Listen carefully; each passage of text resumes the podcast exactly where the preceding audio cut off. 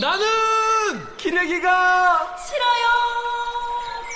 지금 여러분은 본격 KBS 소통 방송 댓글 읽어주는 기자들을 듣고 계십니다.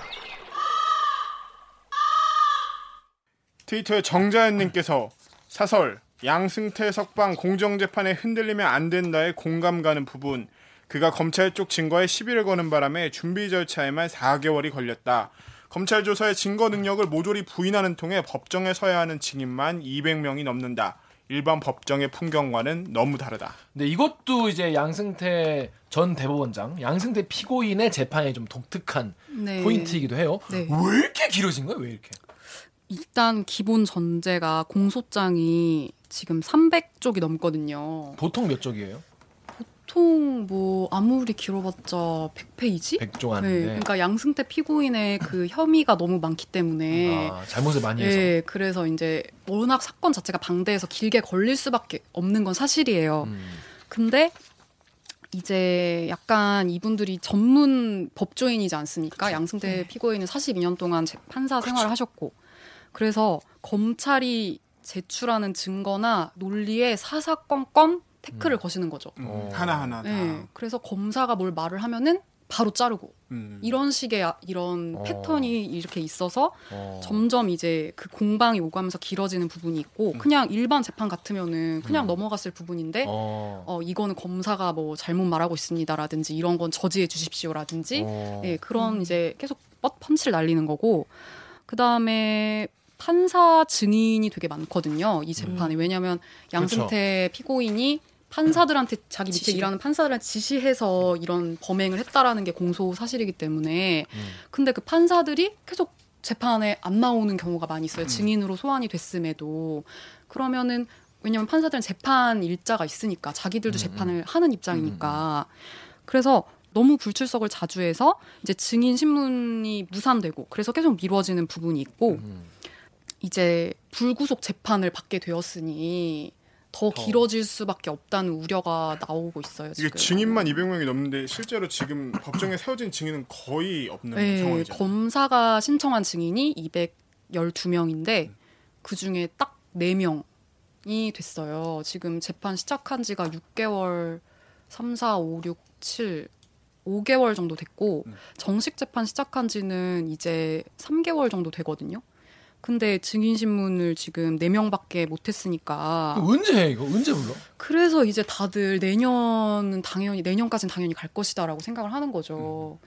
그래서 그, 근데 그러면 이 검찰 측 증인이 200명인 게 검찰이 네. 처음부터 200명, 212명을 다 부르려고 한 게 아니라 그렇죠. 양 양승태 피고인이 계속 끊으니까 아 그럼 네. 그거에 대한 증인 이거에 대한 이렇게 해서 늘- 늘어난 그렇죠. 거죠. 이제 양승태 피고인이 그 검사가 수사를 할 때 그 증인들을 다 불러서 조사를 했을 거 아니에요. 그렇죠. 그래서 네. 뭐 진술 조서나 피의자 신문 조사 이런 게 있는데 그거를 못 믿겠다고 다 증거로 쓰는데 동의를 하지 않아 버린 거예요. 음. 그래서 이제 법정에 그 사람을 직접 불러서 자기 앞에서 이제 얘기해라. 음, 진술을 하는 것을 증거로 쓸 수 있다고 그게 원래 이제 원칙이잖아요.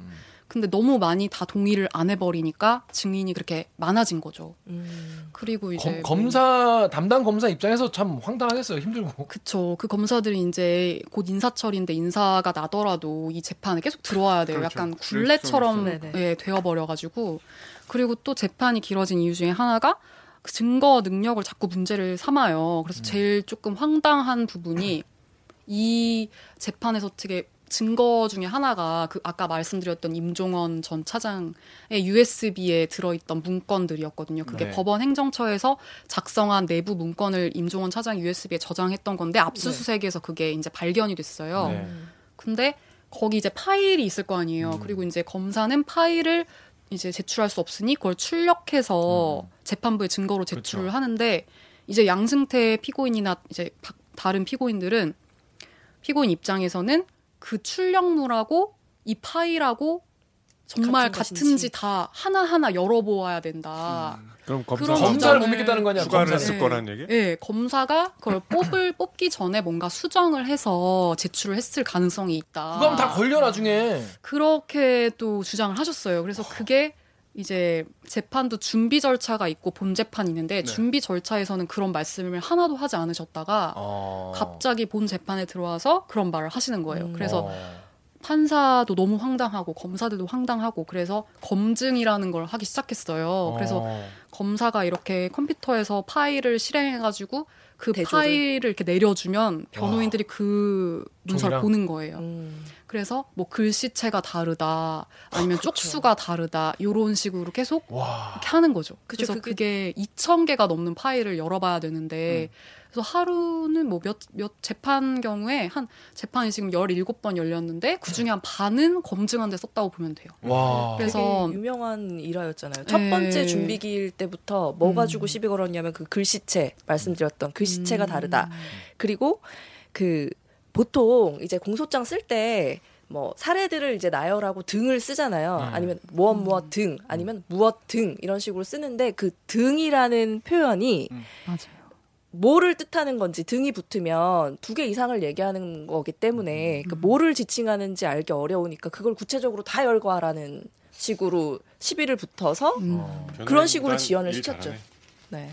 그치 변호인단 측에서 일 잘하는 거네. 그렇죠. 사실 저게 뭐 피고인의 권리긴 한데 이거를 이렇게 하는 사람이 거의 없는데 네, 그래서 다른 이제 사법농단 사건으로 재판받는 다른 법관들도 많이 계신데 그 재판 중에 한 이제 재- 그 사건 중에 한 재판장님이 재판 과정에서 이제 그런 말씀하시는 거예요. 설마 설마 뭐 그 파일하고 출력물이 다르다고 주장하지는 않겠죠? 이렇게 말씀을 하시더라고요.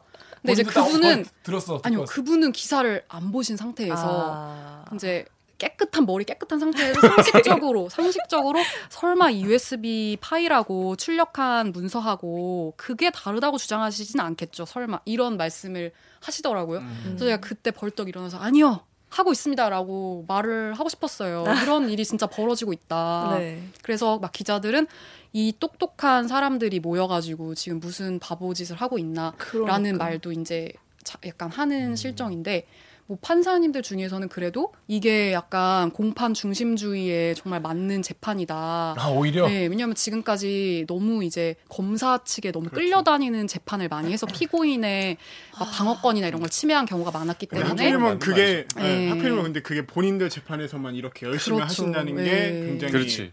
우스운 일인 거죠. 이번에 사법농단 수사와 재판이 진행되면서 네. 이 피고인의 권리에 대해서 굉장히 맞아요. 판사님들이 고- 굉장히 네. 중요하게 생각하시고 네. 그래서 아, 압수수색 영장도 안 내주시고 맞습니다. 구속도 안 시키시고 네. 한국 사법 역사의 진일보가 이루어진 사건이라고. 네, 그 진짜. 아이고 아이고 감사합니다 아이고 아이고 감사해 네, 그래서 그 점이 긍정적이고 뭐 양승태 피고인도 처음에 말씀하실 때 검찰 조서 믿으면 안 된다고 네, 아, 이렇게 그렇구나. 쓰여지는지 저 이렇게 쓰여지는지 정말 몰랐습니다.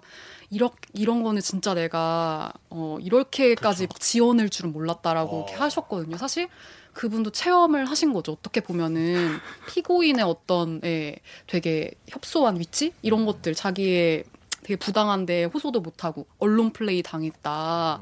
네 그렇게 억울함을 호소하셨는데 뭐 그런 점은 좀 긍정적인 것 같아요. 피고인의 권리를 조금 이제 재판부가 신경 쓸 수 있다는 점에서 그분은 일반 힘없는 피고인들과의 위치가 상당히 다른 그렇죠. 사람이잖아요. 그렇죠. 그럴 수 있으니까 네. 양승태 피고인은 그럴 수 있으니까 그러는 거예요 네. 음. 자기는 그래 되니까 그렇죠.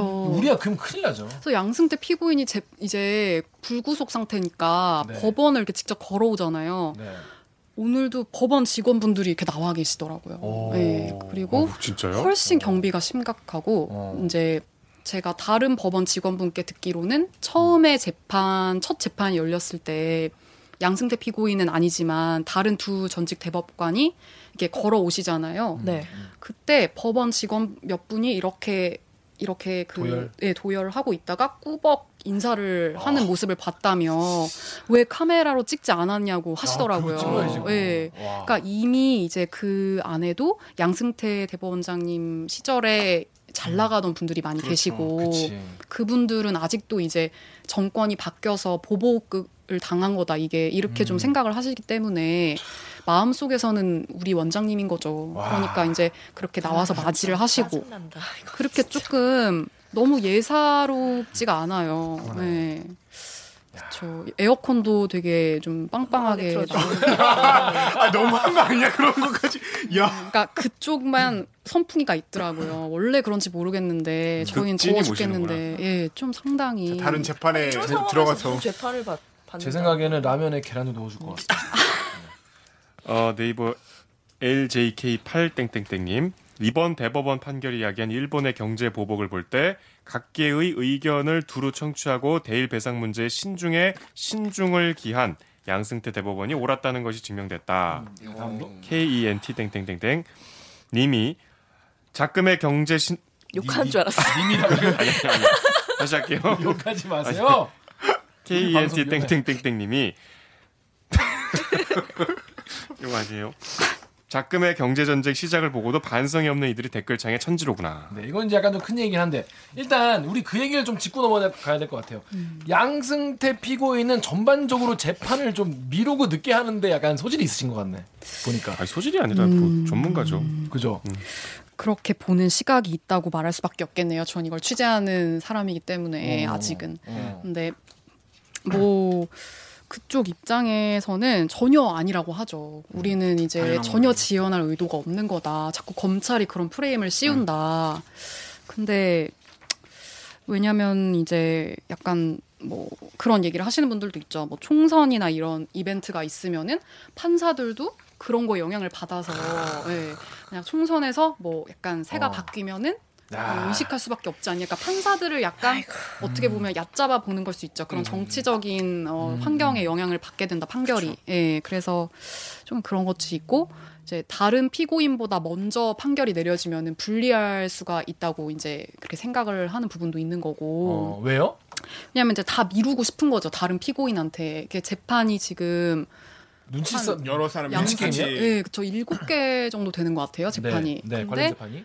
이제 그 재판이 다 서로가 얽혀 있거든요. 음, 이게 네. 또 지시 뭐 지시 관계 이렇게 다 얽혀 음, 있어서 거기서 양승태 피고인이 무슨 역할을 했는지가 그런 것들이 언급이 될 수 있잖아요. 네. 그러면은 이제 그 재판이 하나 판결이 내려지면은 양승태 피고인 재판도 그거에 어느 정도 영향을 영향을 받을 받- 수밖에 음, 없다라고 음. 하는 건데 그 재판에서 뭔가 양승태 피고인의 어떤 지시가 있었음이나 이런 게 조금 인정이 된다면은 거기에 대해 또 부정적일 대비할 수 수도 있으니까. 있고, 예. 대비할 수 있으니까. 예, 그렇죠. 그러니까 그런- 늦게 하고 싶구나. 그렇죠. 그리고 증인이 이제 똑같은 증인이 여러 개가 겹치거든요. 각 그렇겠죠. 재판에서. 어. 그러면은 그 증인이 뭐라고 말하는지 좀 알고 싶은 거죠. 아, 미리. 미리? 미리 좀 미리 보기를 좀 하고 싶은 거죠. 어, 그래서 그랬다는 게 아니라 그럴 것으로 추정된다. 예, 그런 그, 그들의. 입장에서 그렇게 생각해 하겠죠. 보면은 어, 어. 예, 그렇게 하는 게 머리가 좋으신 거죠, 뭐. 근데 진짜 총선에 예를 들어서 예. 다른 모 당이 압승을 했다. 예를 들어서 그리고 막 완전히 국회가 다 뒤집혔다. 음. 판사들도 사실 판사 판결을 하고 재판을 하는데 사실 지금도 이렇게 영향을 받는데 음. 얼마나 사실 눈치 안 볼 수가 없겠죠 아무래도 판사 사람이니까. 근데 모르겠어요. 이 사법농단 사태로 인해서 되게 판사들에 대한 되게 불신이 강해졌잖아요. 그렇죠. 그래서 뭐 무슨 판결만 나면 그 판사가 뭐 이제 어, 안 믿잖아. 어느 어느 뭐 영구의 출신이고 어, 원래는 뭐 했던 행적이. 뭐였고 어. 다 나오죠. 아니 이제 요새는 다 신상을 무슨 털잖아요. 누구 구속영장이 기각이 되면 음, 바로 실시간 검색어에 그 판사 이름이 뜨더라고요. 그렇죠. 그래서 판사님들이 처음 겪는 상황이니까 너무나 참담하다고 하시는데 사실 그분들의 업보인 거죠. 어떻게 보면은 법원이 냉정해. 달라지지 나는 않으면 감싸줄 줄 알았어. 네, 달라지지 않으면 계속 업보야. 안고 가야 되는 거고. 지금 감싸줄 줄 알고 네, 전혀 감싸지 않- 않죠. 제가 판사도 아닌데. 판사도 아니고 네, 업보인 거죠. 와 냉담하다 어쩔, 진짜. 어쩔 수 없는 거죠. 네, 그거는 좀 제대로 해결 안 하시면 어쩔 수 없는 일 같아요. 근데 이제 뭐 판사분들이 판결문을 쓰잖아요, 사실. 음. 판사는 판결문으로 평가를 받게 되는데 그걸 이제 쓰는 이상 그렇게 논리적으로 말이 안 되는 판결을 내릴 수는 사실 없죠. 그래서 실제로 영향을 그렇게 받는다? 라는 것은 조금 제가 보기에는 조금 어려운 얘기인 것 같아요. 그럼에도 불구하고 당연히 시민들 입장에서는 그렇게 생각할 만한 근거가 많은 거니까 네 이렇게 100% 우리는 안전하다. 음, 우리의 양심에 따라서 법률과 헌법에 따라서 한다. 이렇게 과연 말을 할 수가 있을까? 그래서 이번 양승태 피고인 재판을 국민들이 진짜 지치지 말고 네. 꾸준히 진짜 봐야 된다. 이거 판결 어떻게 나느냐가 네. 사법부가 앞으로 정말 신뢰를 조금이라도 회복할 수 있을지 없을지를 정말 보여줄 수 있는 그런 양승태 재판은 물론 이제 판결도 중요하지만 김 기자가 쓴 기사처럼 이 재판 과정에서 보여지는 모습들이 아 이런 거 대단히 충격 사소하지만 충격적인 그럼요. 아 근데 이런 거 사실 제가 좀 뭐 이런 말은 좀 민망하긴 하지만은 이런 걸 기록으로 남긴다는 거에 있어서 되게 김채인 기자의 기사 되게 중요한 것 같아요. 이런 걸 다 기록 남겨놔야 돼 이런 거. 아, 사료 가치가 있다. 응, 사료로 있어. 머리가 우리 빠개진다. 정말 현 주소를 음. 보여주는 그럼요. 피고인이 갑자기 아 나 머리 빠개진다고 나 재판 못 하겠다고 나 나 퇴천시켜 주세요. 예? 하는 거예요. 해준 거잖아. 그 인터넷 창에 이런 얘기 나와요. 그러니까 지금 하, 이, 지금 한일 관계 봐라. 어? 그때 양승태가 밀었어서 그때는 한일 관계 좋았는데 지금 니네가 양승태 집어넣고 일본이랑 관계 틀어져서 우리나라 경제 망한다. 이런 댓글도 많아요. 네. 그러니까 양승태가 재판을 지연했던 게 음. 그냥 괜히 지연했던 게 아니고 다 이런 깊은 뜻이 있어서 지연했는데 내가 몰라서 니네가 사법농단으로 잡아 쳐 넣었다. 그러니까 그게 뱁새들이 문제다. 말이야 황새의 뜻을 알겠냐 네. 이런 말 봉황의 뜻을 알겠냐 이런 말씀이세요. 어떻게 저는 이건 약간 뭐뭐 취재랑은 별 관계가 없지만 김채인 기자 이런 시각에 대해서는 어떻게 좀 봐요? 그때 어 그 양승태 원장 사건에서 보면은 그 윤병세 전 외교부 장관 있잖아요. 예. 네. 그분이랑 그 법원 행정처장 그러니까 대법원장 바로 아, 네. 2인자인 거죠. 그 사람이랑 청와대에서 만나서 이제 강제징용 재판에 대해서 논의를 한 게 있어요. 네. 근데 거기서 이제 윤병세 전 장관이 이 배상 판결이 확정되면 한일 관계의 총체적 파국이 온다. 총체적 파국. 입법, 사법, 행정적 차원을 넘어 국가적 차원에서 결정해야 된다. 그리고 기존 판결, 그러니까 배상을 해야 된다는 판결에 대해서 재검토를 해야 된다. 이런 식으로 이제 말씀을 하셨어요. 그럼 본인도 이게 삼권 분립에 위배된다는 거 본인도 알고 있었던 거네요. 네, 그렇 아무래도 아니, 자, 자기 입으로 말했네. 그쵸. 아무래도 상권 분립을 모르신다고 볼 수는 없겠죠. 이- 그분도 법, 법대에 나오셨는데. 그래서 이제 그렇게 말씀을 하셨어요. 근데 윤병세 전 장관이 요즘 무슨 생각을 할까 저는 그런 생각을 하거든요. 아, 이거 봐라. 내가 말한 대로 됐지. 이렇게 좀 생각을 하실 것 같아요. 그럼에도 불구하고 이게 그래도 법원은 그런 국익보다 그 사건에서 이제 뭐가 정의인지 이런 걸 따지는 거잖아요. 법리에 따라서. 네. 그래서 뭐 국익을 법원이 다 따진다면은 사실 행정부랑 사법부가 따로 있을 필요는 없는 거고. 그래서 이게 뭐 법원 대법원이 잘못했다 라고 네, 아니죠, 근데 할수 있는 건 아닌 것 국익이라는 같아요. 거는 음. 뭐 경제적인 관점도 있지만 정의의 그쵸. 문제고 역사에 대한 판단이잖아요. 이거를 그렇죠. 그리고 양승태 전 대법원장은 양승태 피고인은 자기가 신중행을 기한 게 아니라고 말하고 있어요 지금. 그러니까 뭐라고요? 자기가 고의로 지연시킨 게 아니라고 계속 주장을 하고 있어서 아, 이거는 뭐 사실 틀린 주장이고. LJK8님이 잘못 알고 계시네. 네, 양승태 저- 양승태 피고인은 자기가 시킨 게 아니고 그냥 대법관들이 알아서 알아서 조심한 거다. 이게 워낙 중대 사안이기 때문에 알아서 심리를 오래 끈 거다라고 말씀을 하고 계시거든요. 그래서 어, 양승태가 잘한 게 아닙니다. 그렇게 지금 여기저기서 이 재판을 지연시켰던 거에 대해서 사법농단을. 굉장히 미화시키려고 노력을 하고 어 있어요. 지금 그런 어 근데 그 가짜 뉴스 체크하면서 그런 게 좀 보였나요?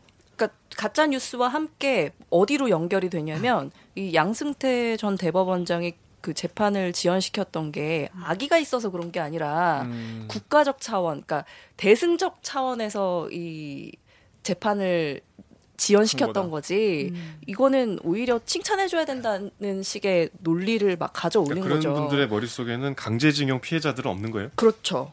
그러니까 이, 이 아까 말씀드렸 말씀하셨던 그 국익을 무엇이 국익이냐를 우리가 좀 따져서 볼 필요가 있다는 거예요. 더 핵심적인 제가 이 얘기를 들으면서 핵심적인 게 뭐냐면 이분들은 지금 양승태 대법원장 좆대라고 이렇게 말을 하는 것 같습니다. 왜냐하면 이게 맞다면은 강, 강제로 자기가 지연시킨 게 맞다는 거잖아. 네. 그럼 유죄야 유죄. 큰 그림. 큰 그림. 제가 봤을 때전 대법원장을 좆대게 만들려고 그런 글을 쓰시는 것 같습니다. 사법 자제의 전통이 있어 왔다 이런 식으로 표현하더라고요. 그렇구나. 하여튼 그분들 말씀은 아니라 양승태 대법원장은 본인이 이렇게 안 했다라고 부인을 계속 하고 있다. 약간 오기정 기자 말이 되게 많은 걸 생각하게 만드는 말이긴 하. 그 지금 계속 생각하고 아, 있어요. 생각만 하고 있어요. 생각을 계속 하고 있다고 네. 합니다. 오늘 그래서 그동안 좀 대일기 보다가 처음 출연해봤는데 어, 어땠나요?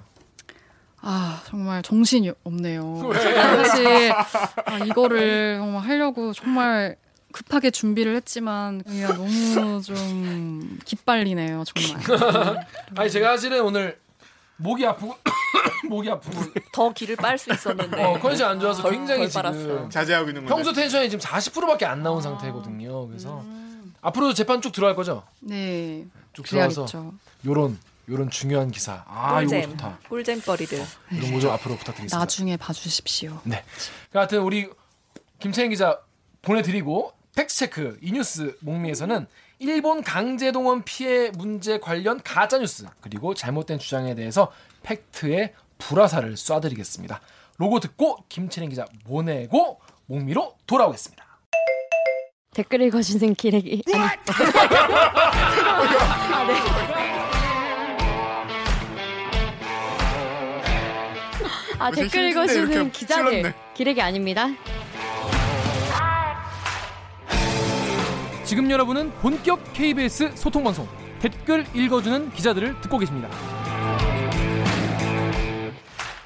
팩트의 불화살로 목소리 미녀 어떻게 된 거야? 이렇게 했는데 다시 팩트의 불화살로 가짜 뉴스 널 용서하지 않겠어. 이 뉴스 뭥미. 자 가짜 뉴스 또 인터넷발 카더라 이런 거 팩트 체크를 해 드립니다. 이 뉴스 뭥미. 자 지금부터 시작을 하겠습니다. 아니 근데 최근에 옥유정 기자의 기사가 네. 청와대에서 이게 화제라고. 셀럽, 옥셀럽. 청와대에서 화제가 아니고 요새 이제 페이스북 많이 하시는 민정수석께서 조국 민정수석이 청와대 다 필요 없다 유정한테. 조국만 저 말을. 했어요. 조국 민정수석이 뭐라고 네. 본인 페이스북에 쓰셨냐면 어, 오늘 7월 21일 아침에 뜬 KBS 기사 참으로 정확한 보도이다. 참으로 정확한 보도이. 참으로 정확한 보도를 하시는 우리 오기정 기자님. 네. 여기서 내용이 뭐냐면 지금 강제징용 문제가 지금 모든 지금 뭐 한일 간의 갈등 그리고 아베가 이, 이 난리를 치는 요거의 원인이라는 거 아닙니까? 그런데 조선일보가 무슨 기사를 썼냐면 왜, 왜 조선일보지? 이게 뭐 의도한 거 같은 느낌이에요. 그러니까 이게 참 어려워요. 근데 의도가 있어도 이건 팩트에 대한 문제잖아요. 그렇죠. 뭐라고 썼냐면 2019년 7월 17일자 기사 최근 기사에서 강제징용 보상이 1965년에 있었던 청구권 협정에 포함돼 있다고 노무현 정부 당시에 민관 공동위에서 결론 내렸다라는 얘기죠. 네. 조선일보 말 따르면은 강제징용 문제는 65년 청구협정에 포함됐다고 노무현 정부가 결정했다. 음. 판단했다. 음. 근데 지금 와서 이렇게 말, 말하는 건 말이 안 된다. 이런 얘기죠. 조선일보 얘기는. 네, 그거를 문재인 정부가 뒤집는 게 참 아이러니하다 이런 뉘앙스였죠. 네, 그렇습니다. 그런 내용이었는데 예. 아, 이 말씀을 좀 먼저 네, 드리고 먼저 싶어요. 어, 아니, 이게 저 혼자 쓴 게 아니고요. 이게 팩트 체크 팀이 기자가 세 명 있는데 가, 기자 음. 그리고, 그리고 또 저희 또 작가님이 또 계세요. 그래서 같이 다 같이 취재해서 공동의 결과물을 낸 거기 때문에 이게 너무 제가 과분해서 칭찬이 네. 이 그 말씀을 드려야 될것 우리한테 같았어요. 얘기한 거랑 좀 다르네. 왜냐면 왜냐면 이게 가짜 뉴스가 돌면 그때 파바박 해서 취재를 해서 결과물을 만들어내야 되잖아요. 근데 이런 거 같은 경우는 너무 광범위하고 브로드하기 때문에 브로드가 광범위지 광범위하기 때문에 근데 여기 지금 사실 익숙치 않은 분도 계실 것 같아요. 민관 공동위가 뭐냐? 혹시 정혁 기자 요거 좀 잘 알고 계시나요? 민관 공동이라는 게 무슨 그러니까 조선일보에서 왜 이걸 이렇게 문제 삼냐면 네. 문제 삼기가 딱 좋아요. 왜냐하면 이 민간 공동회에 당시 문재인 민정수석이 들어가 있었거든. 네. 2005년으로 이제 거슬러 올라가는데 2005년이면 그러니까 65년에 한일 청구권 협정이 있었으니까 40년 뒤잖아요. 이때 그 한일 협정 문서가 40년 만에 공개가 됐어요. 네. 그게 딱 공개가 돼서 강 이게 이제 당시 강제징용 피해자들이 공개해달라 뭐 이런 이제 판 요구를 법원이 받아들여서 공개를 했는데 당시 노무현 정부가 이 대응 후속 대응을 위해서 꾸린 게 민관 공동위원회였어요. 민이랑 관이랑 같이. 그래서 당시에 이해찬 총리가 위원장이었고 음. 문재인 민정수석도 위원으로 참여를 했었죠. 음. 그래서 뭐 결과적으로 피해자 7만여 명한테 정부가 보상을 했어요. 강제징용 피해자들한테. 근데 그 과정에서 이제 조선일보가 지적을 한 거는 노무현 정부 때 꾸려진 무- 지금 문재인 대통령이 참여했던 위원회가 65년에 이미 끝난 거라고 그들이 얘기를 했다. 근데 그때 위원으로 참여했던 문재인 수석이 지금 대통령이 된 정부에서 이거를 왜 또 문제 삼냐 이런 논조를 지금 펴고 싶었던 거겠죠? 네. 음, 음. 큰 흐름을 먼저 짚고 갈게요. 먼저 제일 처음에 있었던 건 한일 65년에 있었죠. 네. 한일 협정입니다. 한일 협정. 네. 65년 한일 청구권 협정. 이거는 누가 했냐? 당시 박정희 대통령이 했습니다. 한일 협정이 있었고 그 이후에 당시의 문서가 공개가 된 거죠. 그렇죠. 육- 공개가 2005년에. 2005년에 공개가 돼서 당시 노무현 정부의 민관 공동위가 또 한 번 결정을 합니다. 그 다음에 뭐가 있냐면 박근혜 정부의 위안부 합의가 있어요. 박근혜 정부 위안부 합의가 있고 2015년에 그리고 나서 2018년에 대법원 판결이 납니다. 강제징용 관련해서 요 네 가지 꼭지를 옆에 제가 써드렸죠. 그래서 요거의 흐름대로 할 때 요거를 딱 집, 잡고 가시면 되겠습니다. 자, 근데 저희가 한일 청구권 협정에 대해서 우리가 노량진 강사 같아. 그러니까 잘한다. 우리가 잘 모를 수도 있잖아요. 기자들도 사실 한일 청구 협정 이거 잘 모른단 말이야 사실은. 맞아요. 그래서 저희가 한일 청구 협정에서에 대해서 전문가 한일 청구 협정으로 논문도 쓰신 현재 국사 편찬 위원회에 계신 전문가분과 전화 연결을 해서 이게 어떤 협정이었고 이거에 강제징용 배상에 포함됐다는 게 말이 맞는지 또 개인 청구권이 그래서 소멸됐다는 얘기인지 그러니까 우리가 강제징용 피해자들이 막 배상 요구하는 게 틀리다 틀린다는 주장인데 그게 맞는 말인지 이런 걸 한번 검증을 한번 해보겠습니다.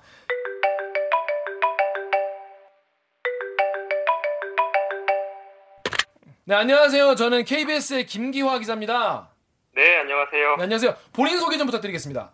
네, 저는 지금 국사편찬위원회라는 곳에서 일하고 있는 정재훈이라고 합니다. 아, 예, 반갑습니다. 그 본인께서 이 65년 한일 청구권 협정에 대해서 뭐 논문도 쓰시고 관심이 많으시다고 들었어요. 사실인가요?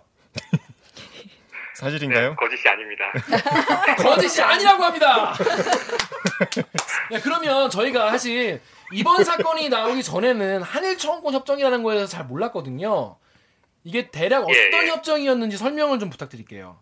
1945년에 한국이 식민지 지배로부터 해방이 되고 나서요. 네, 일본과 어, 국교가 단절되지 않았습니까? 네, 그거를 재개하기 위한 일련의 협상들이 있었는데요. 1965년에 타결이 된 거고요. 네. 그렇게 해서 한국과 일본의 외교 관계가 다시 한번 수립된 어, 그런 협정이죠. 음. 근데 그때 청구권 협정이라는 게 무슨 뜻이에요? 뭘 청구권을 이, 협정한다는 거예요? 협의한다는 거예요? 일본의 식민지 지배에 대한 네. 책임 문제가 당연히 그 과정에서 거론될 수밖에 없었는데 네, 그 문제를 어떻게 해결할 것이냐라는 게 어, 협정에서 굉장히 중요한 문제였습니다. 네, 어, 그런데 일반적으로 식민지 책임의 문제를 이야기를 하려면 우리가 잘 알고 있는 것처럼 뭐 배상, 뭐 보상 뭐 이런 정도의 표현들을 써야 할 텐데 네. 그런 표현들을 쓰게 되면 일본 정부로서는 식민지 책임을 인정하는 수밖에 없잖아요. 네. 어, 그렇기 때문에 그런 표현을 쓰지 않고 우회하는 용어로 청구권이 사용됐다. 이렇게 보시면 옳지 맞습니다. 음, 어, 그러니까 청구권이라는 표현 자체가 일본이 되게 원했던 거네요.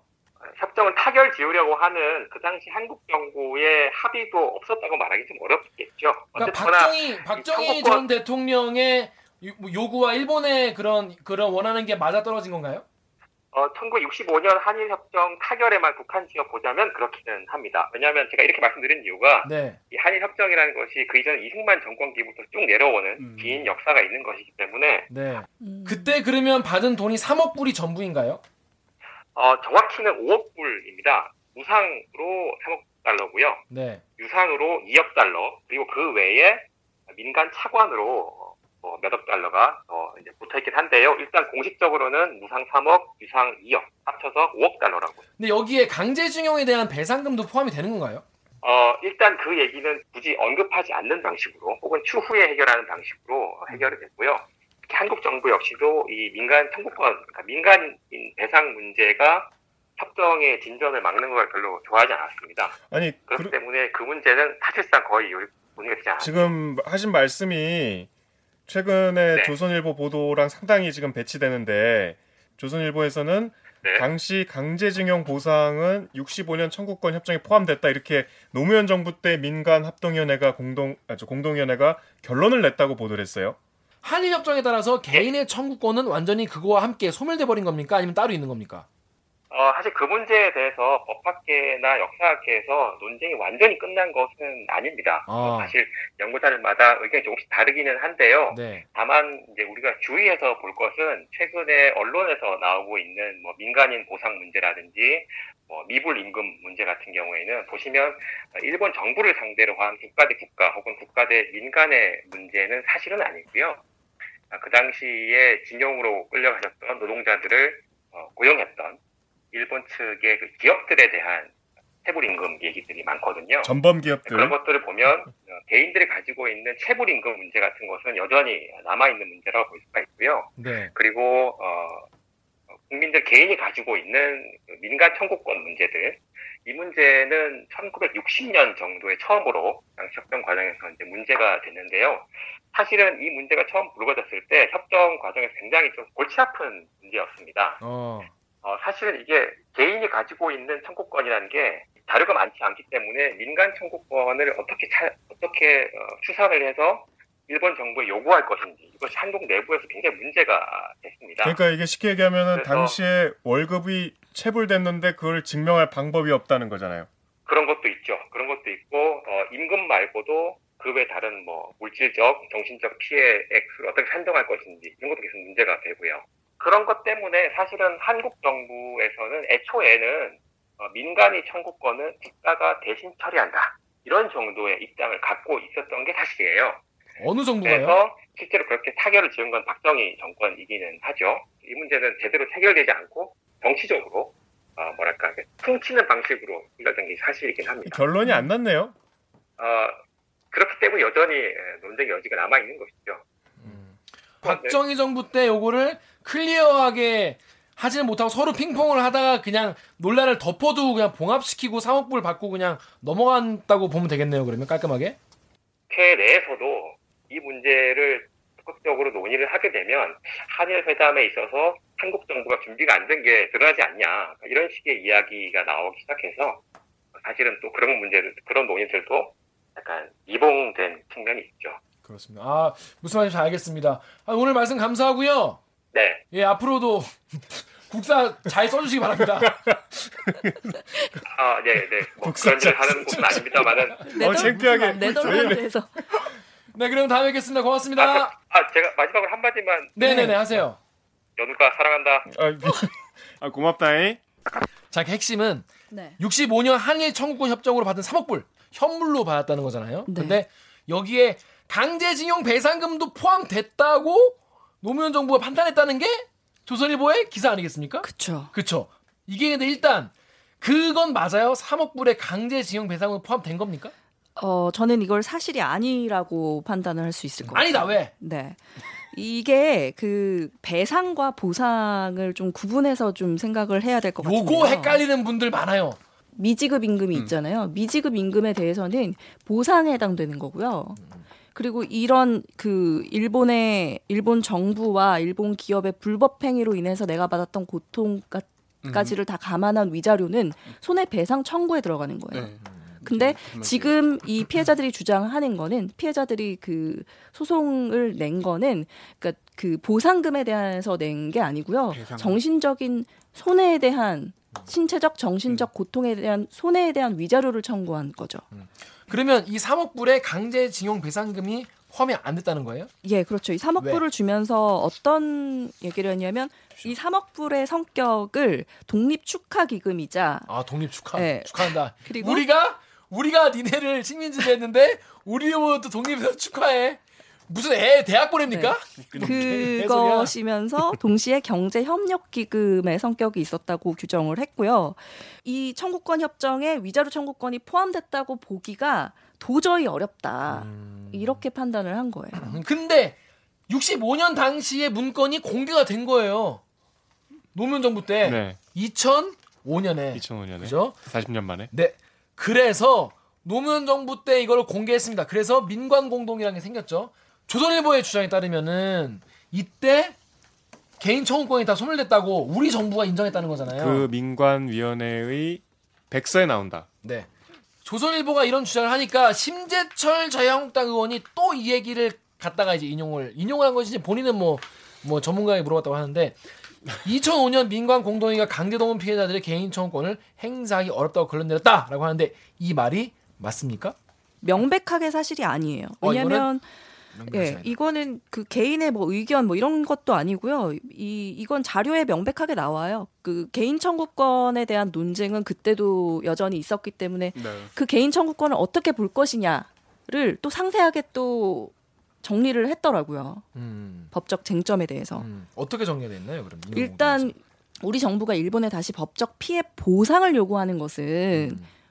재산권 보상을 요구하는 거는 신의 칙상 곤란하다. 쉽게 말해서 3억 받았자. 음. 3억 받아서 또 달라고 하긴 3억 받은 거 그거 굉장히 불합리했어. 오케이. 근데 이거는 국가 간의 음. 협정이고 이거는 외교 간에 이미 그 외교적 보호, 보호권을 박탈했다는 것이 이 협상의 요였기 때문에 그거에 대해서는 다시 요구하는 게 신의식상 곤란할 것 같아. 오케이. 근데 피해자들 개인이 네. 강제 동원은 일제 불법적인 한반도 지배 과정에서 발생한 정신적, 물질적, 총체적 피해다라는 이런 법정 논거로 해서 일본에다가 다시 배상을 청구한 일본 기업에 다시 배상을 청구하는 거는 가능하다 이렇게 적고 있어요. 그러니까 완전히 틀린 거라고 봐야 그러니까 돼. 국가 간의 협정으로 약속을 했더라도 음, 음. 개인이 일본 기업에 청구를 하는 것까지 막을 수는 없다는 건데 그렇죠. 그거는 사실 국제법 전공하시는 분들한테는 상식에 가까운 내용이라고는 지적을 최근에 또 일본에서 했잖아요. 그렇죠. 이, 이 판결이 나왔을 때 일본 변호사 한 100여 명이 공동 성명서를 냈어요. 음. 아주 바람직한 판결이었다. 개인 청구권 소멸되지 않았다는 내용을 담아서. 조선일보 왜 이렇게 쓴 거예요? 혹시 알아요? 해석을 어떻게 하느냐의 음. 문제인 거죠. 근데 그 해석이 일본 정부의 입장과 너무나도 닮아 있는 것이 안타까운 거죠. 네이버의 주수님께서 노무현 때 6천억 줬다잖아. 근데 이제 또 위로금 주라는 소리잖아. 아 좋다 이거야. 그럼 북한한테는 왜 보상금 위로금 못 받고 돈을 퍼주기만 하냐? 지금 북한 얘기까지 하셨는데 우리 작년에 다들 기억나실 텐데 그 대법원 강제징용 판결 나올 때 네. 이춘식 할아버지가 이제 당, 작년에 휠체어 이렇게 타고 다 뉴스에서 봤잖아요. 그 90 넘은 할아버지들께서 젊은 시절에 남의 나라 전쟁에 끌려가서 거의 죽을 뻔한 경험을 갖고서 이제 하여튼 어려운 과정을 통해서 작년에 판결이 겨우 나온 거잖아요. 이걸 갖다가 뭐 이제 이미 옛날에 돈을 줬는데 뭐 거기다 한 걸음 더 나가서 뭐 북한에 저는 뭐 안- 이런 얘기는 너무 지금 이 역사를 그냥 딱 닫아놓고 너무 정, 정치적으로 이거 너무 시- 좀 심한 거 아닌가요? 그리고 또 맞아요. 하나 생각나는 게 이게 이제 그때 당시에 대법원 2018년 내려진 대법원 판결 때문에 일본이 우리한테 경제 보복을 하는 거다라는 논리를 계속 펴고 있는 거잖아요. 네. 근데 그 기사가 나올 무렵에 그 강제동원 피해자 그 할아버지 인터뷰를 했더라고요. 저희 뉴스에서. 근데 그 인터뷰 내용이 뭐였냐면 이게 다 나 때문인 것 같아서 너무 죄책감을 느낀다. 이런 음. 말씀을 하시는 걸 보고 아, 너무 속상하더라고요.